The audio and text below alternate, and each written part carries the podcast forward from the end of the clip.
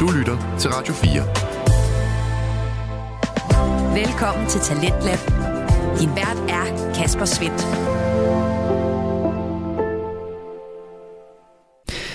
Hjertelig velkommen tilbage til programmet her på Radio 4, som sætter fuld fokus på det danske podcast Vækslag. I aften der har jeg to fritidspodcast på menuen, og i time 1 der kunne du således høre fra interviewpodcasten Hvor skal vi hen? Hvor Thijs Scherfi han både kiggede på nutiden og fremtiden for vores samarbejde og samhørighed med naturen igennem en samtale med gæsten Sten Møller. Og mens vi altså kiggede både på nutid og fremtid i time 1 af aftenens program, så skal vi her i time 2 kigge tilbage på oldtiden. Og det skal vi med Episk Selskab, som består af Tobias Bang og Frederik Hirsborg. De to værter de hører til ved Syddansk Universitet, og øh, på Studenterradioen Rust, der laver de altså den her oldtidspodcast, som øh, laver et øh, neddyk ind i den samfunds- og kulturarv, som øh, vi bygger så meget af vores hverdag på. Og det er både på godt og ondt, skal jeg hilse at sige.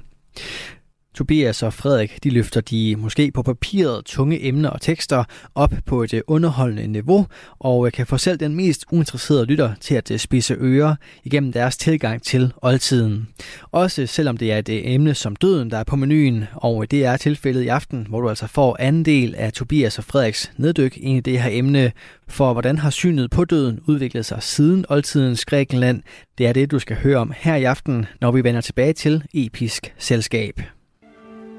Der er én konstant i menneskers liv, og det er døden. Og det galt også for oldtidens grækere og for oldtidens romer. Vi skal i dag undersøge, hvad er det egentlig, at døden er for et koncept? Hvorfor gik man så meget op i det, hvis du var romer, hvis du var kejser, hvis du var almindeligt menneske? Jamen, så var du bange for døden, og du ville gerne huskes i eftertiden for at leve for evigt.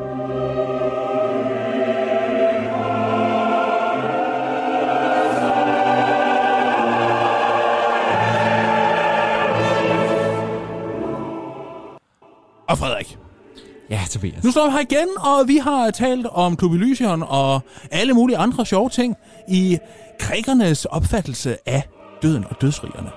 Ja, og i dag kommer vi til at bevæge os nærmere mod romeriet og nutiden. Ja, og det passer faktisk meget godt med det her musik, for det er på latin.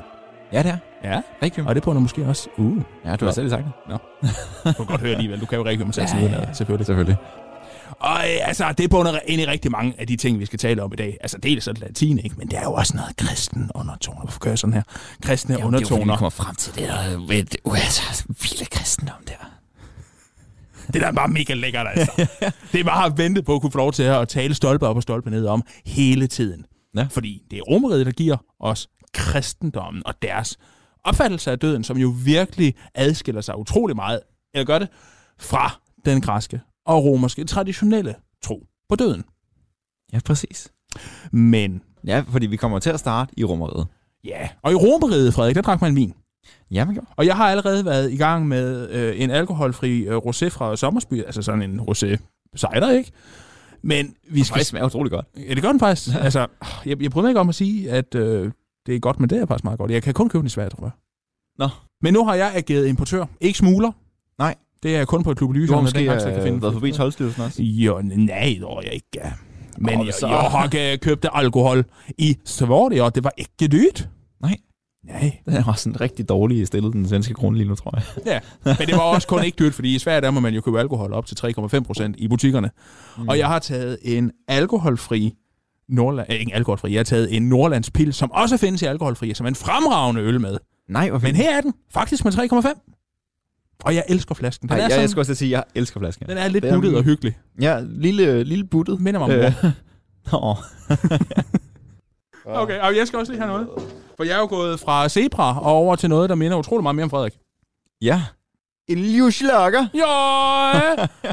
en, hvad står der? En øh, skarpsnyt øl med klasse og karakter. Rund og fyldig målkarakter. Lat humle og hokkeston. Og så er det, Det er da med... præcis dig. Det passer da mega godt. Nej, det var mere det der med, at det var en emo. Eller, eller, eller er det en, øh, er det en strus?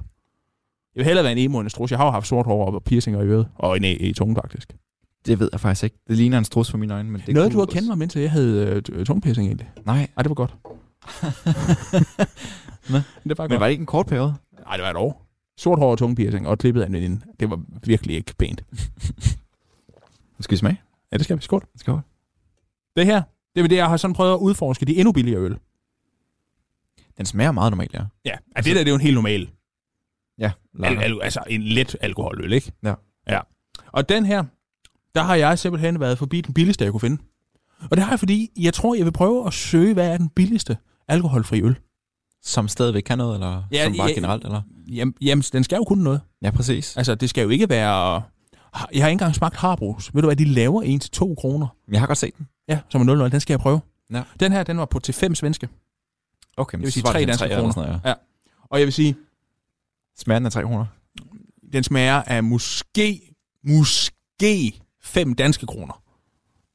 Den er ikke lige så Nej, dårlig den som... er noget tynd i spyttet. Ja, men den er ikke lige så dårlig som Carlsberg Nordic, Nej, som koster det hvide øjnene. nej men det vil jeg give dig ret i. Så det, Den er lige, lige niveauet over, men ikke meget. Nej, nej, og- men den er så også tre gange billigere. Ja. Det synes jeg er værd at tage en mente. Ja. Ja. Nå, Fornuftig budgettet. ja, det synes jeg faktisk også. Ja. Ja. Jeg kunne godt købe en- en ramme af dem, der hvis jeg virkelig sådan bare var på røven, man skulle. Men ikke havde lyst til at sidde og drikke sodavand til en fest. Nå. Ja. Den var jo så ikke død i smagen, Som fordi ligesom at, øh, den her svenske krone, så nærmer vi os emnet her i aften. Døden. Frederik, hvad, hvad tænker du på, når du tænker på Sverige? Åh, oh, Skåne. Skåne. Død og Avicii, Avicii. som ja. stadigvæk står og spiller den af op i Elysium. Fuldstændig. Ja. Men i, men i Rom, Frederik, Men i Rom, ja. ja. er vi lige nødt til hurtigt at vende dødsrede. Ja. Er det, minder det om det græske? Ja, jeg mener rimelig meget om det græske. Ja. De har lige skiftet navn. Hades Hvad hedder- hedder jeg Pluto. Ja. Ja. Ligesom hans græske navn Plutoen egentlig også.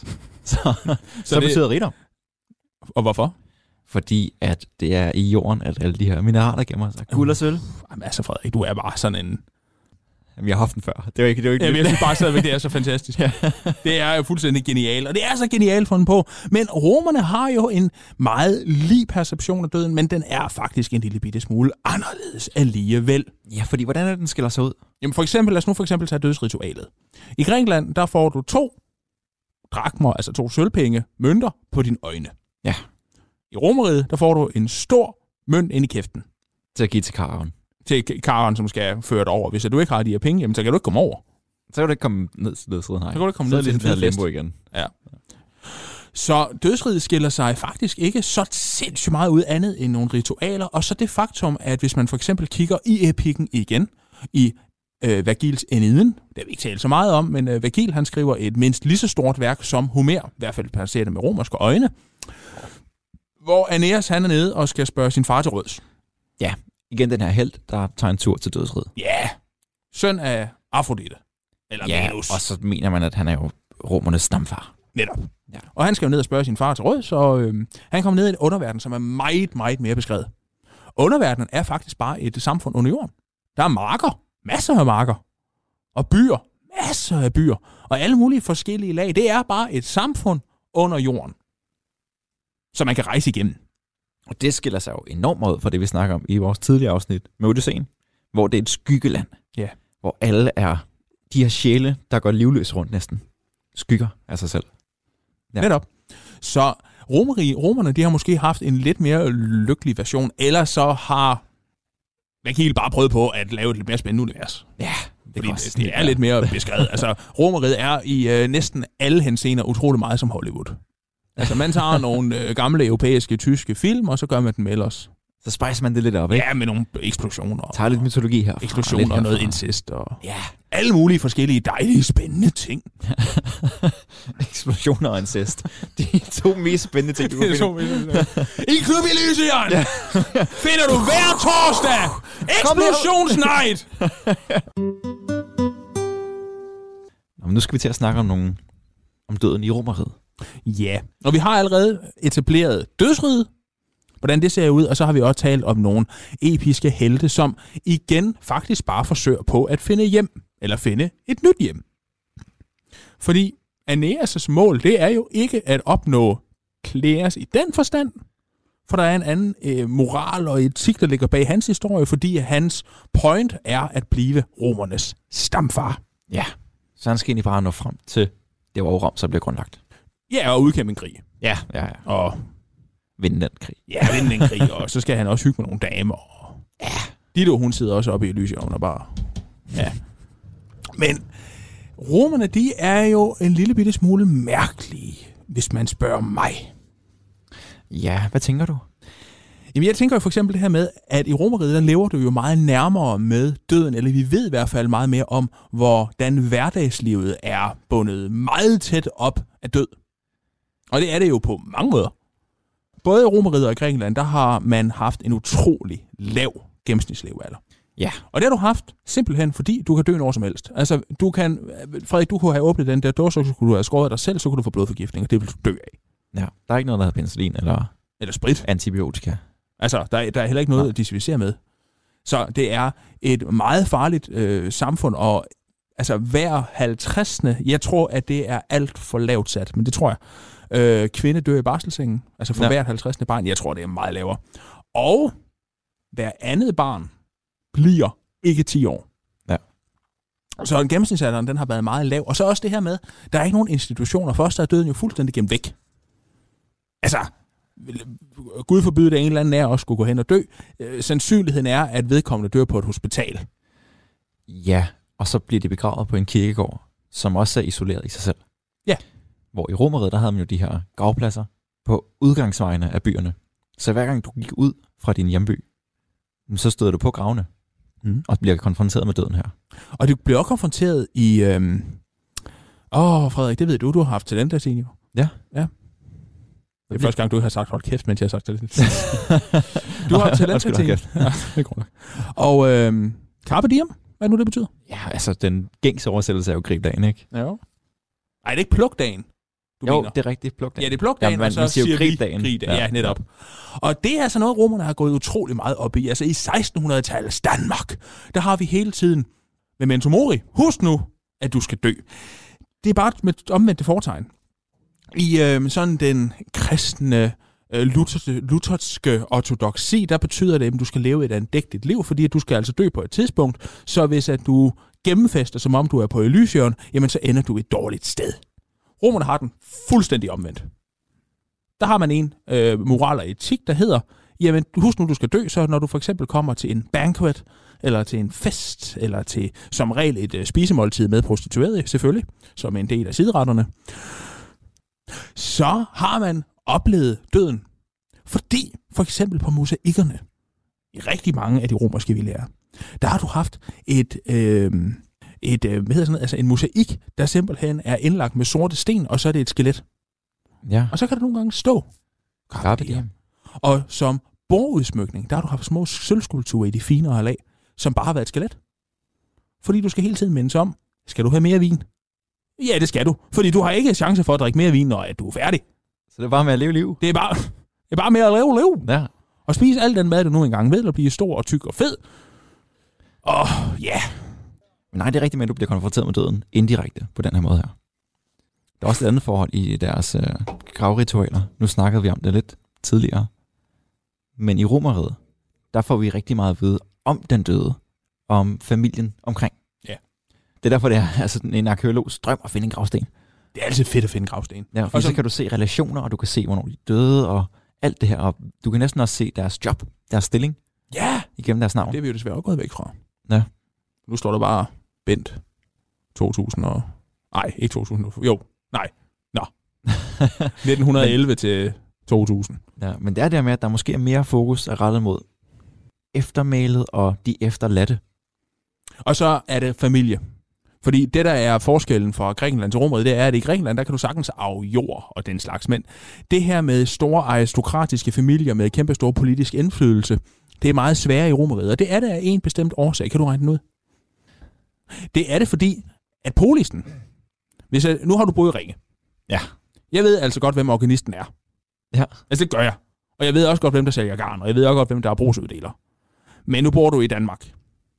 Ved du, hvem der er brugsuddelere op i øh, Hedensted? Nej. Det gør du nemlig ikke. Men hvis man nu ønsker, at, at, hvis man nu ønsker, at brugsuddeleren skal vise, at han har været brugsuddeler ude op i Hedensted, så får han erkendt i resten af Romeriet, jeg ved ikke hvorfor han skal være brugsuddeler, så putter han jo en gravsten op, hvor det ligesom står, at han har været brugsomdeler. Og selvfølgelig også fordi, lad os nu sige, at han kan arve jord så er hele det romerske navnesystem jo indrettet sådan, at du kan kun hedde meget, meget få ting. Og når, og for Jeg eksempel, tror, der er 12 mandenavne her. der er 12 kvandenavne, og der findes ikke nogen kvindenavne, fordi det er altid en feminin udgave af mandenavnet, og så et efternavn vil altid være mandens fornavn i en, for, altså, i en mærkelig udgave. Altså, og slaver, de hedder også nogle slavenavn, som så igen binder sig op på ejerens binder sig op på ejeren. Så ejeren, han bliver hele tiden husket, fordi at både ejerens egen gravsten og hans dødsmonument, og som regel måske også nogle gange ovenikøbet hans altså statue eller byste eller sådan noget, vidner om, hvem han har været. Men det gør alle hans 1200 slaver måske også, som bliver begravet i et eller andet mausoleum. Så erindringskulturen, den er abnormt vigtig, fordi du kan også arve meget mere, og den politiske magt, den kan svinde meget hurtigt, fordi du kan meget nemmere glemmes i det myras, den myriade, der er af forskellige familier. For øh, Bente, Bitte og Kirsten, de kommer altså ikke til at eje brusen i Hedensted. Men det gør familien bang. Bum, bum. Bum, bum. Men det er rigtig fedt, du bringer det her med det familiære bånd i forhold til døden op. Tusind tak, Frederik. Ja. Fordi det kan jo også udnyttes og bruges på andre politiske måder, som du lige var lidt inde på her. Men vi snakker kejsere for eksempel. Oh. Ja, det ved jeg, du godt, hvad jeg er inde på. Det her med det familiære bånd i forhold til døden, det kan jo også bruges i andre henseender, som ja. Ja. for eksempel den politiske. Oh. Og det vil du gerne vende på her. Det vil jeg nemlig meget gerne. Altså for eksempel i republikken, i senrepublikken, der begynder vi jo at få nogle mænd, som portrætterer sig selv på to forskellige måder. Den ene måde, det er, at de er gamle. Oldgamle. Man kalder det verisme. Og hvorfor er de så gamle? Jamen det er de jo simpelthen bare fordi, Så er man klog. så er man klog. Og øh, det er jo derfor, Frederik han er. Så mega klog. Motherfucking gammel. Ja. Og så kan du jo også fremstille dig selv, hvis du nu for eksempel er en Frederik Hirsborg Petersen, og du har altså nogle utrolig spændende forældre og en bedstefar, som måske har ejet prosforeningen i Næstved. Stadig bruges Jeg ved ikke, hvad det er. og Brosvingen er også et andelsselskab. Det er virkelig dårligt. Øh. har, har ejet næst Roskilde Bank. Ja. Den er gået konkurs, så det må man gerne. Ja. Men har ejet Roskilde Bank, så vil Frederik jo portrættere sig selv måske som en lidt ældre mand, han i virkeligheden er. Og så har han stået under armen med en byste af sin far, som har set rigtig gammel ud, og så af sin bedstefar nede ved hoften. Ja, så man har hele anetræet repræsenteret. Ja, og man aner træet, som er vigtigt. Ja. Men så har man altså et eller andet sted kunnet se, gud, det der, det skulle da Bennys barnebarn. Og Benny ejede Roskilde Bank. Det må altså betyde, at Benny har røven fuld af penge, hvis man nu bare ikke lider, at den Roskilde Bank er gået konkurs. Radio 4. Ikke så forudsigelig. Du er skruet ind på programmet Talent til Lab her på Radio 4, hvor jeg, Kasper Svindt, i aften kan præsentere dig for to afsnit fra Danske Fritidspodcast. Her som nummer to er det fra Episk Selskab, en oldtidspodcast med Tobias Bang og Frederik Hirsborg, og øh, vi vender her tilbage til deres episode 2 omkring døden, hvor vi skal kigge på romerrigets tilgang til det. Men du portrætterer dig selv i forhold til familien. Og det gør nogle af kejserne jo faktisk også. Ja, for det her, det var måden at gøre det i republikansk tid. Men det ændrer sig lidt op i tiden. Især når vi rammer kejsrækkerne. Ja. Fordi Caesar, han lever jo stadigvæk efter det her viristiske billede. Men så får vi Augustus. Ja, og Augustus, Han er fandme ikke gammel. han er fandme ikke gammel. Han gider heller ikke ligne en gammel, afdægtig mand. Han er det nye, han er det nye store håb Ja, for romeriet. han har måske lige set en, en statue af Apollon. Tænkte sådan, det er mig. Tror du det? Ah. En statue af Lysipos. Ja, det kunne sagtens Lavet være. af Lysipos, ja. Nå, Nå. det tror Hvad jeg. har han så tænkt? Så har han tænkt, ved du hvad? Nu følger vi fandme det græske ideal. Åh, jeg vil gerne se sådan noget. Og så har han fået ham selv og sin kone til sig sådan noget. Ja. Og så har han sagt, Nej, undskyld, ikke, øh, nu sagde jeg Apollon, jeg mente, hvad hedder det, Alexander den Store. Nå, ja, ja, men Ja. det, det, er fordi, du tænkte, du ved, Apollon er jo formet efter Alexander den Store, Ja. ja. efter Lysipos, store portræt af Alexander den Store. Ja. Ja. Jeg sagde også Lysipos, så vi ved alle sammen godt, hvad du mener. Ja. Og så får han jo også sin kone til at øh, portrættere sig selv på en øh, helt bestemt måde, og så siger han, øh, ved du hvad, Livia, øh, dit, dit hår er røvkæ- røvsygt, Gør noget sejt. så nu sætter jeg det lige op for dig. og så øh, opfinder øh, Livia eller Augustus øh, Noluen, no, no, Nolusen, Nodusen, Nolus. Notus. Notus, notusen, som er sådan en mærkelig dråbeformet ting, som ligesom hænger ud over hendes hoved. Som sådan der, som det andet, andet dinglebær, eller sådan noget. Og så ligner hun i uhyggelig grad Augustus. Men hun vil jo stadigvæk ikke rigtig aldre, så det vil Augustus heller ikke. Så efter Augustus han er død, så bliver hun jo portrætteret nu med en ny frisyr. Og hun har ikke nogen rynker, hun ser stadigvæk smuk ud, men hun har en, en lidt mere metaagtig udseende Ja, en moderagtig rolle. modagtig rolle. Øh, håret er sådan sidder ned, lidt, lidt ned langs siden, øh, nærmest bundet op i en knold, og så er hun ellers helt ren og har lidt matte øjne. Men de her romerske portrætter, de begynder jo at være en lille bitte smule interessante, fordi man vil jo gerne distancere sig selv fra døden, fordi man er den nye store. Ja, men man er den nye store, og man er nok i virkeligheden også blevet træt af republikens gamle mænd, Ja. tror jeg. Det kan også være, at der ligger et element i forhold til, at man vil jo ikke sige, at man går væk fra republikken, for man beholder stadigvæk senatet. Men man adskiller det stadigvæk lidt. Ja, ja, selvfølgelig. Og altså, jeg tror faktisk, det var en meget god analyse, jeg lige havde. Nu skal jeg lige rose mig selv. Ja. Fordi jeg tror faktisk, at, det, er- at man, man har været meget træt af den her republik, for der er jo en mening med, at principatet, det vil altså sige, at Augustus' nye næsten kejserform, faktisk er forholdsvis populært, selvom Augustus er en idiot i sine tidlige år. I hvert fald som Octavian, ikke? Så det hele Julius-Claudiske dynasti, det vil altså sige, det dynasti Augustus grundlægger, de portrætterer sig selv forholdsvis unge. Det ændrer sig selvfølgelig en lille bit smule. Men de ligner alle sammen lidt Augustus. De ligner alle sammen lidt Livia, selvom at ingen af dem er rigtig er familie med ham. Men hvad sker der så med dødskonceptet i den her periode her? I forhold til, når vi går til kejserrækken her. Jamen, vi ved ikke, hvor meget der sådan lige ændrer sig i forhold til den almene Nej, romer. Altså, når vi der sker arbejder... nok heller ikke den store ændring faktisk her. Okay, Men når vi snakker om for eksempel Caesar, Ja. ja. som er Augustus' det er, jo, det er jo ikke far. nej, men, Men, øh... men øh, jo, han er jo adoptivfar. Ja, præcis. Hvad er det, der sker med ham, når Augustus bliver kejser? Jamen, Cæsar, han oplever noget ret interessant, fordi han øh, bliver guddommeligt gjort. Han, Ja, lige og han, præcis. får, han, modtager en, eller han får en apoteose, som det hedder. Altså en, en ophøjelse til et nyere eller et andet stadium. Er det så Klubelysion? Jamen, det er lige sådan. Han får, en, han får en billet der. Han får en billet, men, men han får måske noget, der minder mere om Herakles. Ja, op på Olympen. Ja, fordi du kan sagtens tilbede Menelaus. Det kan du sagtens, fordi han, man ved, han er i Elysion. Ja. Men han er jo ikke et lige så stor kontakt med guderne, som for eksempel Herakles er, fordi Herakles han er en gud. ja eller Hercules, når vi snakker om Undskyld, ja. ja. Og øhm, Cæsar, han har jo dermed fået en, en stilling som en gud, og man dyrker jo også Cæsar. Cæsar, han får templer opført for sig selv, fordi Cæsar, han er godt nok død, men han er stadigvæk en aktiv styrende del af verden. Og det var nemt det her med dødskonceptet, at lige pludselig, så sker der det her med, at hvis du har magt nok, så kan du godt opnå guddommeliggørelse efter Ja. ja. døden. Og, du, og de rigtige familier.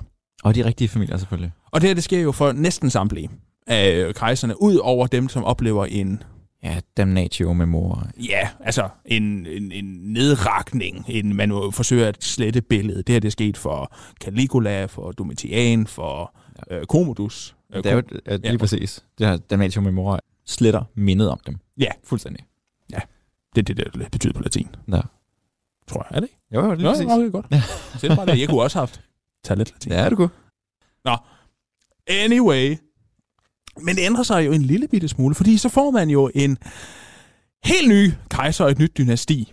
Efter en mand, som har portrætteret sig selv som en kastreret ung dreng i 1700-tallet, Otto, så får du verdens fedeste svin, Vitellus, Galba, gammel, afdægtig, øh, ligeudseende mand. og så efter, som den sidste i firekejseråret, får vi, så får vi Vespasian. Ja. Og Vespasian, Frederik, han tjener rigtig mange penge på pis. Hvad? Det gjorde han. Er det derfor, at han tænkte sådan, det der ungdomlige pæs der, det gider jeg ikke. Vi går tilbage til noget veristisk. Nej, Vespasian indfører jo en skat på urin. Nå, det anede jeg ikke. Nå, han indfører en skat på urin, og så kommer hans søn Titus og siger, at det skulle da sådan lidt ulækkert, at du tjener penge på urin. Og så tager Vespasian og sådan en bunke penge frem, ryster foran Titus' hænder og siger, hvad, hvad lugter de her af? Og Titus siger, det altså, det lugter af din svedige hånd, men øh, essensen er, at penge lugter ikke. Så har det faktisk øh, en reelt golden shower, han får af pengene. der. Ja, det, ja, det er det. det er det. Men hvad er det med tiden at gøre? Det var en eller anden dum anekdote, du ville komme med. Det var bare til, jeg tænkte, urin Vespasian, Frederik, han er med! og han tænkte bare, golden shower op i Elysion. Vespasian. Han indfører jo en skat på urin. Og jeg tror, den her historie, den er overlevet på grund af, at Vespasian, han har været sådan lidt en hyggelig onkel. Gammelmandshumor. Han har været, haft masser af erfaring på alle mulige planer, og han er sgu sådan lidt sjov og sådan lidt hyggelig, og lidt folkelig, Ja. fordi han er lidt en mand af folket, selvom han egentlig er fra Spanien. Og derfor så portrætterer han sig selv som gammel, som en, der faktisk er tæt på sit livs øh, udrinden. Men han har kæft, han ser så hyggelig ud. Og han ligner også en mand, som går rigtig godt kan lide vin. Og det er jo også Vespasian, som starter bygningen af Colosseum, og ligesom bryder Neros billede. Nero, han har bygget et kæmpe stort palads, som hedder Domus Aurea. Og midt, hvor der stod en kæmpe stor statue af lige præcis Nero, der opfører man i stedet for et kolosseum et palads for folket. Så der kommer et nyt image, og nu kommer det her til at Ja, handle det er ja, rigtig derfor, det hedder meget. Colosseum faktisk, hvis vi skal have den med. På grund af den her kæmpe statue, Kolossen, Ja, ja. der bliver reddet ned, og så bygger man et Colosseum i stedet for. Ja. Ja, men døden, Pointen er, at dødskonceptet, det binder i, for de romerske kejsere jo selvfølgelig op i, at hvis at du er en gammel mand til sidst i hvert fald, så kan du godt være hyggelig. Men Augustus, han ønsker at distancere sig fra at være dødelig.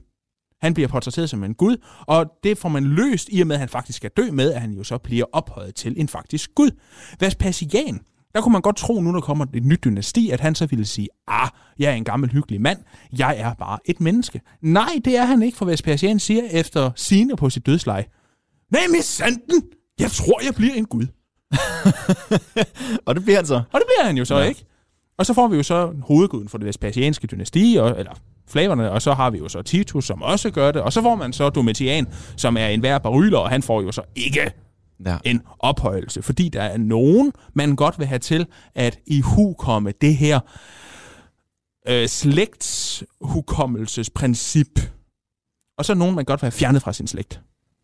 Så døden er ikke en hindring. Som den eneste slægt i Rom, der er døden ikke en hindring. Det er for kejserrækken. Men for alle andre, der øh, kan du ellers hå- kun håbe på at blive husket og et eller andet sted tilvedt, hvis du nu bygger et stort byggeri i din nekropolis, eller hvad det nu Ja. ja. hedder på latin. Ja, præcis. Det er derfor, der er så meget fokus, pondus, på det her relationsfamilienære forhold i ens gravplads. Har du nogle eksempler på nogle øh, lidt spændende? Ja, vi har jo for eksempel en bager. Ja, jeg tænkte som nemlig på har bygget- bæren. En bager, som man umiddelbart tænker, det er jo ikke særlig højt i samfundet. Men det her monument, det her gravmonument, er altså af vanvittige proportioner i forhold til, at det bare er en bager, vi snakker om. Ja, så selvom han ikke er en af de fine her, så portrætteres han som en højrestående. Og han må have haft masser af penge til at gøre det her. Men man skal, jo heller ikke, altså, man skal jo ikke forestille sig, at det er bærer massen, Nej, som selvfølgelig. øh, sidder nede i, i øh, Næstved Brugsforening og, Ja. ja. og bærer boller. Altså, det er altså en mand, som ejer et bageri, og som er en, nogle, nogle af de største industrier, der har været. Men det, der er interessant, det er, at han har selvfølgelig haft en status over de andre. Han har sikkert også haft slaver, ikke? Ja.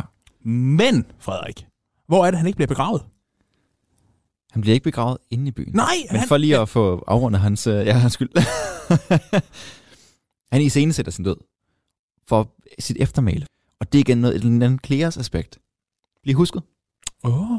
Ja, det vil jeg lige med. Men han bliver begravet uden for byen stadigvæk. På nogle af de her udfaldsveje. Ja, det gør han jo. Og det er jo det, der er den store forskel, fordi der er ikke plads til de døde inden for byen. Der er også nogle praktiske ting i det, fordi hvis at du brænder et lige af inde i byen i øvrigt, Jamen, det er ligesom grækerne. ja, så brænder du byen af. Det er ja. dumt. Ligesom Det er rigtigt. keramikos ligger altså ikke sådan rigtig inde i byen, fordi at i læreproduktion så ender det med, at du brænder byen af. Ja. Det giver god mening. Men der er nogle enkelte kejserne, Der får lov. der får lov, fordi de er jo guder. Ja, de bliver guder. De bliver jo guder. Så, altså, Augustus mausoleum, ja. Ja. det bliver jo et sted, hvor man putter alle mulige øh, kejser hen, hvor de så ellers kan ligge dernede og hygge sig med hinanden i Elysion. Ja. På deres eget eksklusive bord. og det, det ligner også ret meget en spand, faktisk. Så der er et eller andet skæld imellem dødsårgangen fra kejser til den normale borger. Og det er så politisk manifesteret. Død blev jo opbrugt som et politisk middel til for eksempel afskrækkelse. Kolosseum. Hvor døden ligesom bliver fremvist. Ja, og det bliver brugt politisk, ikke? Altså, det er jo godt nok underholdning og den slags, men lad os nu sige, at Frederik han har pisset på hermerne. Så ville han måske blive kastet ind, og så hedder det altid noget for noget, så enten er han blevet pisset på, det er ret bogstaveligt, Og så har han ellers skulle opleve en eller anden fuldstændig forfærdelig død, nok være blevet spist af en bjørn. Altså, eller du har måske også korsfæstet nogle kristne inden midt på i arena. Ja. Eller fået nogle gladiatorer til at slå nogle kvinder ihjel, ikke? Ja, eller stenet nogen. Eller stenet nogen til, til offentlig skue. Fordi på den måde, der har du et meget effektivt politisk propagandaapparat, som ligesom hedder, hvis du gør noget forkert, jamen, så kommer du til at dø på en dårlig måde. I øvrigt, det du gør mod staten, jamen, det gør vi også mod dig. Ja. Så hvis at du nu for eksempel taler dårligt om kejserens navn, jamen, så kan vi skære din tunge af. ja. Så døden bliver også brugt som et afskrækkende middel. mega afskrækkende. Og som, som sagt så igen så også et politisk middel. Og det binder jo igen over i et koncept, som vi forholder os rigtig meget til i dag. Ja, i forhold til kristendom. Ja, Ja. nemlig for nogle af de største myter i kristendommen, Frederik. Det handler jo om Colosseum. Gør det det? Ja, ja, ja, ja. ja. Altså, de første martyrer, de dør i Colosseum. Jeg tænkte umiddelbart, når du tænkte om kristendom, så tænker jeg, at Jesu dør for at, altså med vores synder. Ja, ja, ja, vi er Ja, enige. Det er jo, Vi det er jo den helt der, enige. der hele basale del af kristendommen. Ja. Men hvis man sådan kigger på overgangen fra det, vi lige talte om, og så skulle lige at tale om kristendommen, jamen der kan man jo se, at kristendommen simpelthen, eller de kristne, bliver fremvist som nogle dårlige mennesker, som jo lige præcis skal dø på forfærdelige måder i Kolosseum, fordi de forbryder sig mod kejseren ved ikke at tro på ham. Som Gud! De tror ikke på, at han transcenderer døden, fordi det er der kun en, der har gjort, og det er, Jesus. ja, det er Jesus. Jamen, altså, jeg skulle lige uh, læse samtidig. Nå, undskyld. fordi, Frederik, hvem er det, Jesus er? Jamen, Jesus han er jo den her tømrer. Ja, sneker. Sneker. Nej, Jesus er Guds søn, men stadigvæk Gud. Du tænker på Det er- træenigheden, han er jo så dermed også Ja. helligånden, ikke? Det er jo monoteistisk uh, tro, kan man sige. Og der var mange kritik af kristendommen i dit lille udsagn derfra. Nej, overhovedet ikke. Nej, nej, det var ikke det, synes jeg opfattes. Nej, det ved jeg godt, det ved jeg godt. Nej, men okay, men jeg- jeg vil faktisk næsten hellere have, at han er tømmer. Ja. Prøv lige. Hvem er han som menneske? Hvad er han? Hvad kommer han af? Hvis vi nu glemmer, at han er Guds Jamen, søn. han blev født af ingenting, kan man godt Ja. ja. sige. Ja, b- bogstaveligt talt egentlig. Jamen, det gør han jo. ja, men altså. Han bliver født af ingenting, og så er han jo tømmer. Ja. Og så ser han nok ret godt ud. Ja, Det er ret øh, essentielt, fordi at han møder Johannes Døberen. Og Johannes Døberen, han ved jo godt, at Messias, der er en eller anden tekst, der siger, at når du ser Messias, jamen, så er du ikke i tvivl, fordi han er the Han er shit. flot. Altså, han, han er flot. det er bundseriøst. Ja. Og så øh, er Jesus ellers blevet inspireret af Johannes Døberens tanker, og det har jo så gjort, at han har skabt sig sin egen, nu prøver jeg i godsøjne, kult, sin egen følgere, som så i sidste ende er blevet til kristendommen. Ja. Fordi Jesus, han er en dommedagsprofet, som er fuldstændig sikker på, at jorden den går under lige om lidt. Det er han. Det er meget tydeligt ja. i, i Bibelen, at, at, at øh, undergangen, den er meget, meget, meget nær, og det er derfor, det haster så meget med at få folk omvendt. oh, det Til anede den. jeg slet ikke. Og det er det faktisk. Og Jesus Nå. Nå. er også en historisk person. Ja, jamen, det, det ved jeg godt. Det, det er fuldstændig. Ja. Det er bare, siger jeg lige til folk her. Ja. Ja. Det er Nå ja. man faktisk. det taler ikke til dig. Sig det igen. Det er man faktisk, øh, Jesus er også en historisk person, og det er man faktisk sikker på, fordi der er nogle ting i kilderne, som gør, at der må have eksisteret en Jesus, for der er rigtig mange problemer i Jesus' historie. Så hvis at man nu ikke havde en Jesus, så kunne man meget nemt bare ligesom have opfundet en meget bedre karakter, som gør det meget nemmere Ja. at skabe en religion, ikke? Men det her med, at han er Guds søn, og at han jo så dør, og så leger vi lige, vi glemmer, at han øh, offrer sig for, for vores sønner. Det, der er vigtigt, det er, at han genopstår, og han så farer til himmels igen. Det gør jo, at der så kun er et menneske, som faktisk når at opleve en apoteose. ja, hvis han er et menneske. Ja, ja, ja. Ja. Men billedet, Ja, billedet af det er der. og billedet, tror jeg, er meget, meget, meget stærkt i Romeriet. Ja. For hvis man kigger på øh, 200-tallet og 300-tallets 300-tallets øh, godsøjen hedenske øh, arkitekt, eller ikke hedenske gravmaler, jamen så begynder der at ske en ændring. Og den her ændring, den lyder på, at der har været nogle religioner fra øst, som kommer ind og inspirerer romerne. Blandt andet det her med, at nu kan, er der chance for, at det ikke kun er kejserne, som transcenderer døden. Det er faktisk også for os normale mennesker nu, mm. at vi kan også opnå det, som kejserne kan. Mhm. Ja. Vi, altså det, som Jesus har vist os, er muligt. Den der tro på, at der er noget efter døden, overtager. Og så selvfølgelig også, at Noget du, bliver, ophøjet. og du bliver inkluderet i et fællesskab, som ellers kun har været tiltænkt for måske en eller to personer Ja. i din egen Per levetid. generation, ja. per generation, ikke? Radio 4. Ikke så forudsigelig. Vi er i gang med aftenens andet podcast afsnit her i Stans Lab. Det er programmet på Radio 4, der giver dig mulighed for at høre nogle af Danmarks bedste fritidspodcast. Mit navn er Kasper Svindt, og i denne time der har jeg fornøjelsen af at give dig et afsnit fra oldtidspodcasten Episk Selskab, som består af Tobias Bang og Frederik Hirsborg. De kigger denne gang på emnet døden, og vi skal her tilbage til deres samtale, som i første omgang kigger på romeriet, og så skal vi også høre senere om øh, kristendommens tilgang til øh, det her knap så livlige emne. Og det, der også er interessant i det, som jeg fortalte om med de her nye religioner, som tror på, på døden, det kan vi jo se, og der er jo en fantastisk, fantastisk stele om et far, som sørger over sin søn.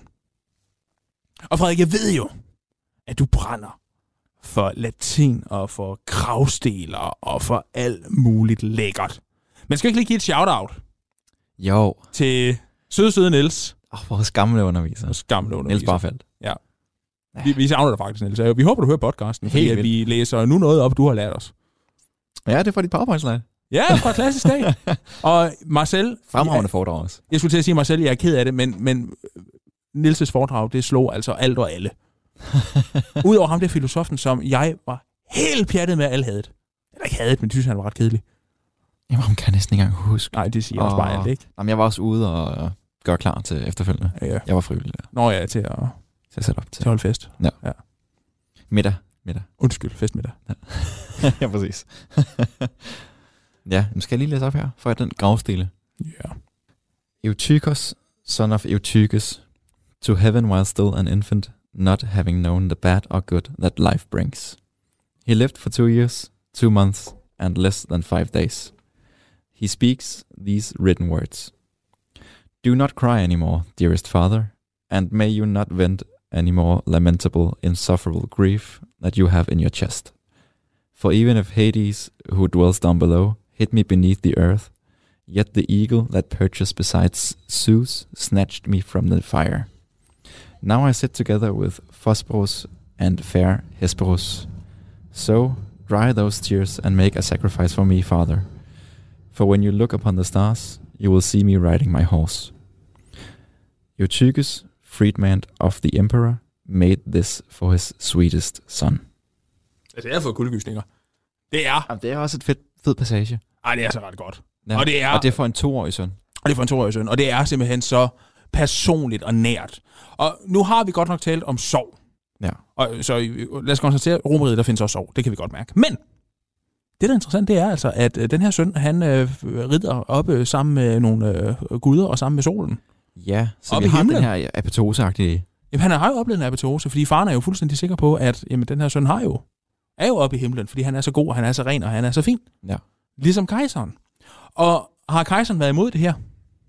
Måske ikke, fordi han er altså freedman of the emperor, det vil sige, at han har været slave hos kejseren, men slaven har altså stadigvæk fået lov til at lave det her minde. Hmm. Jamen, han er ikke slave mere. Nej, Freedman, men, men, men ja. alligevel, det er stadigvæk et offentligt monument, som nævner Ja, ja, det- kejseren. Ja. Så, Så hvad er han overgang her til ja. noget, hvor du ikke går nedad mere? men Opad. opad. Ja.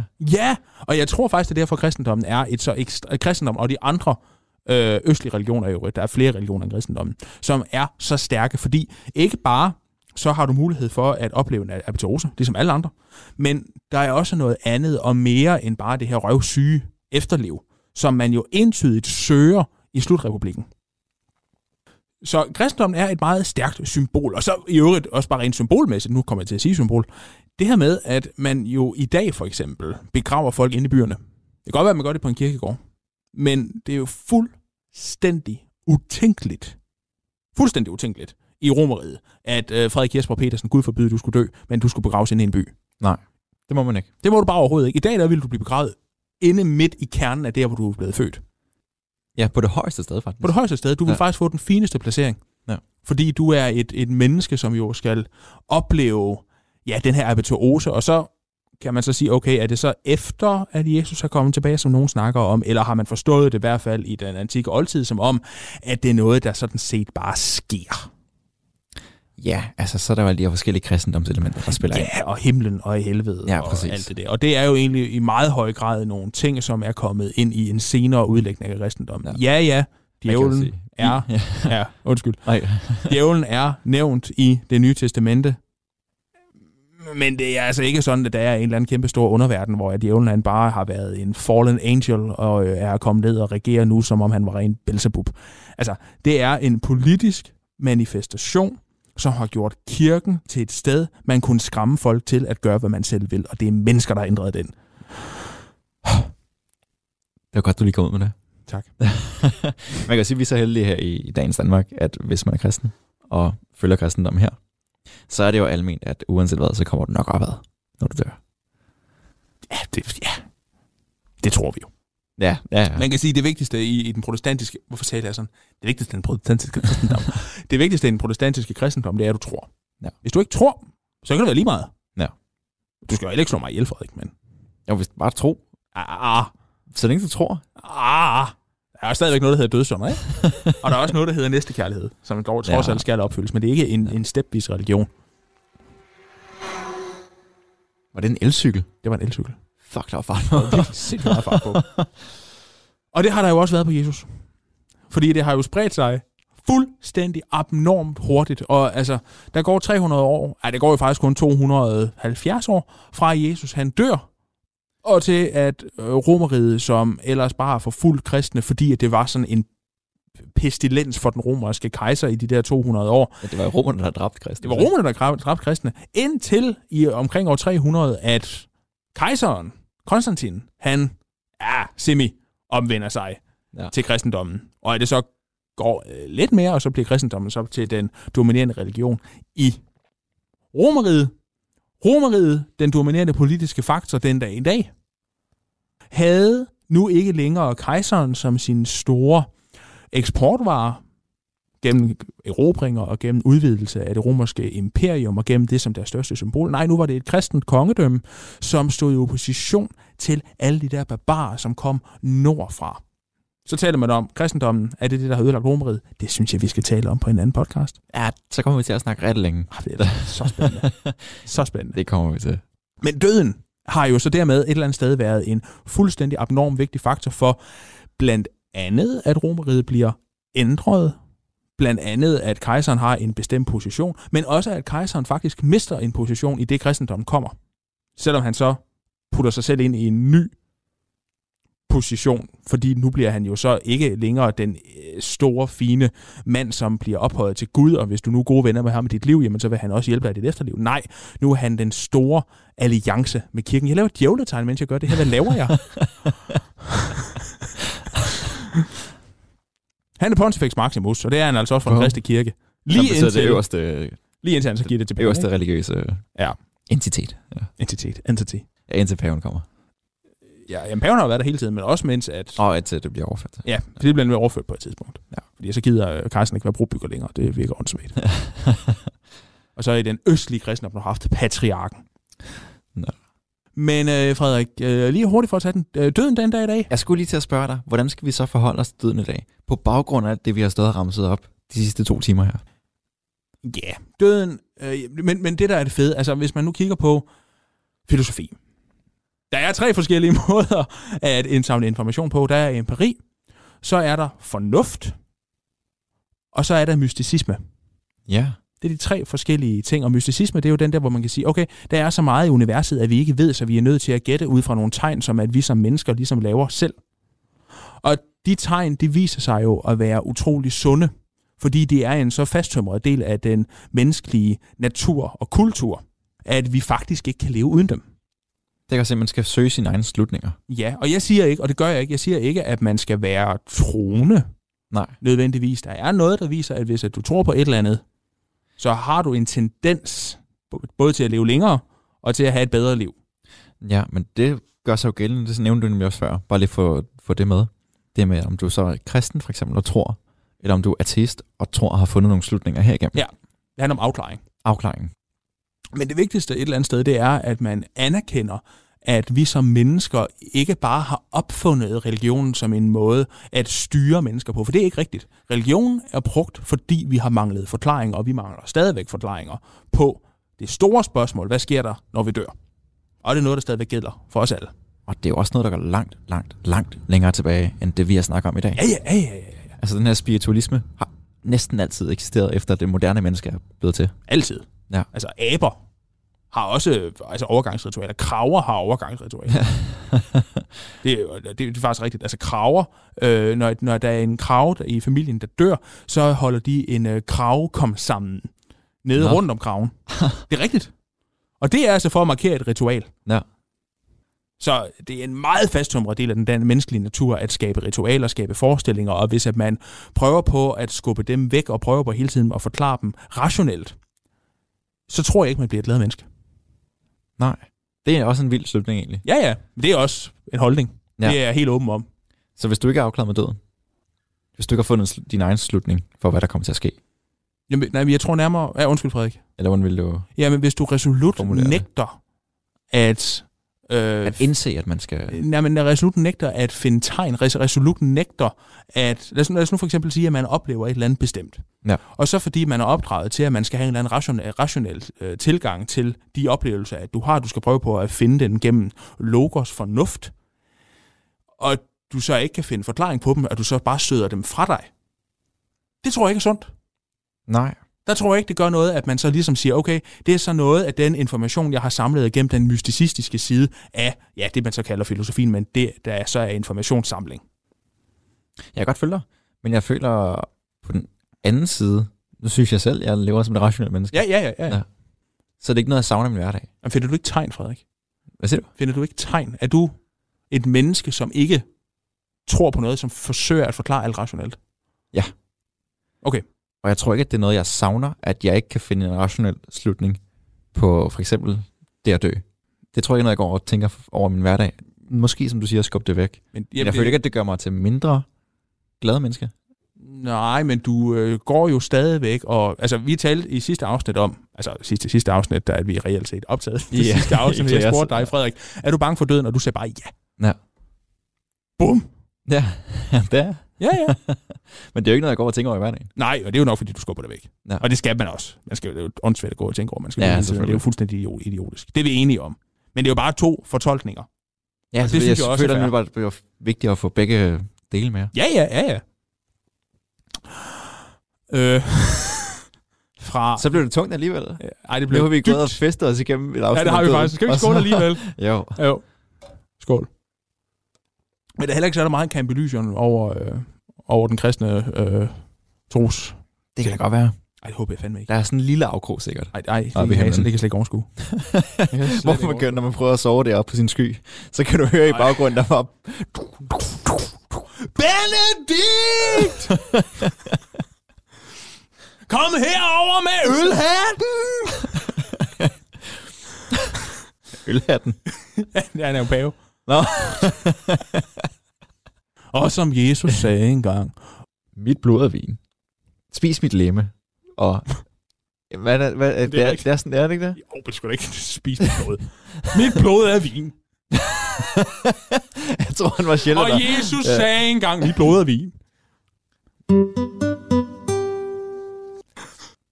Nå, Frederik. Nu har vi talt stolpe op og stolpe ned om død i Oldtidens Grækenland, og i det her afsnit i part 2 om Rom. Ja, og så fik vi lige vendt hverdagskristendom. Ja, og alle mulige andre spændende ting. Ja. Mildest talt. Ja, det må man sige. Og jeg håber faktisk, at I har synes, det har været et festligt afsnit. Altså, da jeg gik ind til det her afsnit, tænkte jeg, øh, det bliver tungt at øh, lave et afsnit om døden, men det er jeg altså ikke glad. Ej, jeg tror, vi har givet den måske lidt for meget gas. her. Det tror jeg ikke. Nej. Jeg tror bare, vi skal fortsætte den her energi, og så køre hele vejen til, køre hele vejen til fest på fredag. Ja, Hele vejen til Elysian. Nej, jeg gider ikke med til Elysium. Det må du altså selv. Jeg tror også efterhånden, vi har beskrevet det som et sted, hvor jeg også ville have lidt utryg. Ja, Ja. det håber jeg et eller andet sted. nu må vi se, hvor meget der kommer med. Altså, jeg gider ikke engang det kristne Elysium. Jeg er bare nede i havet. Jeg jeg vil bare ned. Yes.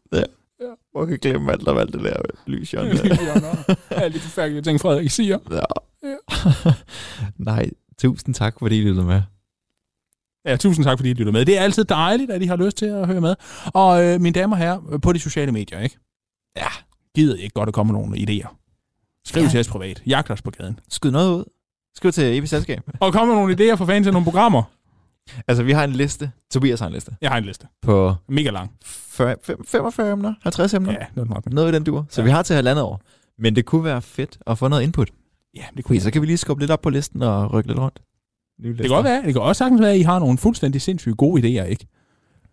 Som, altså, som I gerne vil høre om. Jeg vil faktisk så sige, til alle jer nye øh, studerende, som vi faktisk ikke har fået talt om endnu. Altså på oldtidskundskab, der er der jo lige startet en ny overgang, og I ser fandme søde ud.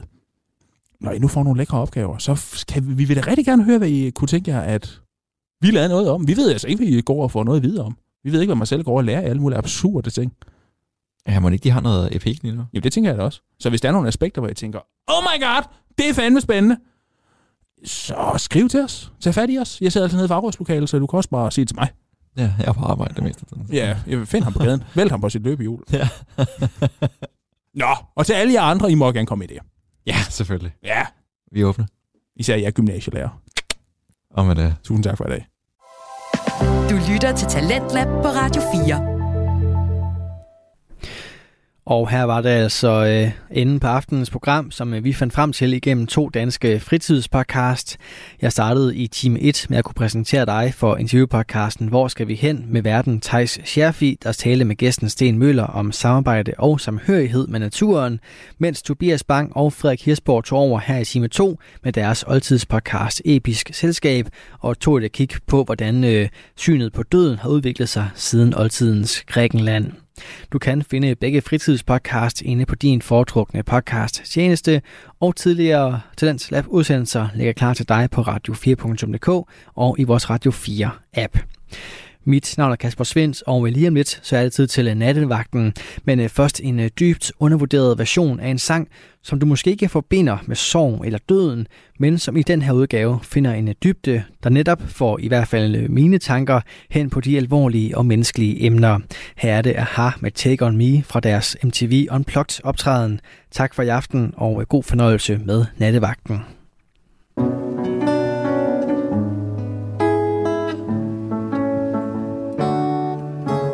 talking away. Oh, I don't know what I'm to say, I'll say it anyway.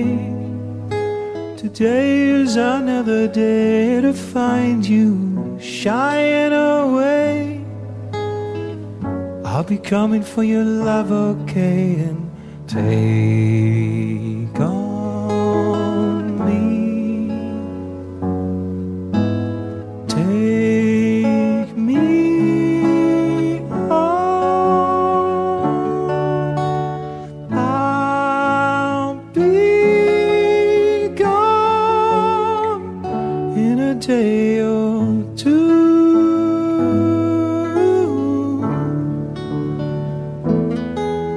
So, needless to say, I'm odds and ends, but that's me, I'm stumbling away.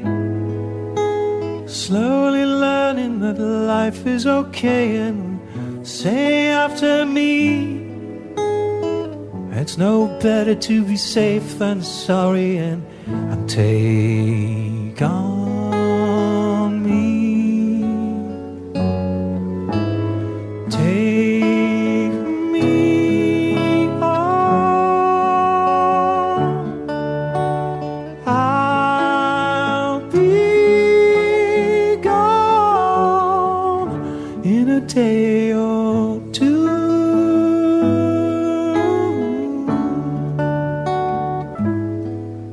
And all things that you say. Is it life or just to play my worries away? You're all the things I've got to remember. You're shying away. I'll be coming for you anyway. Take on me. Take me on. I'll be gone in a day or two.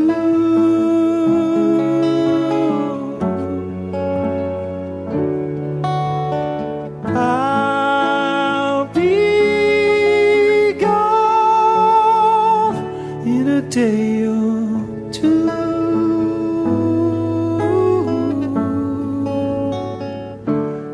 day or two.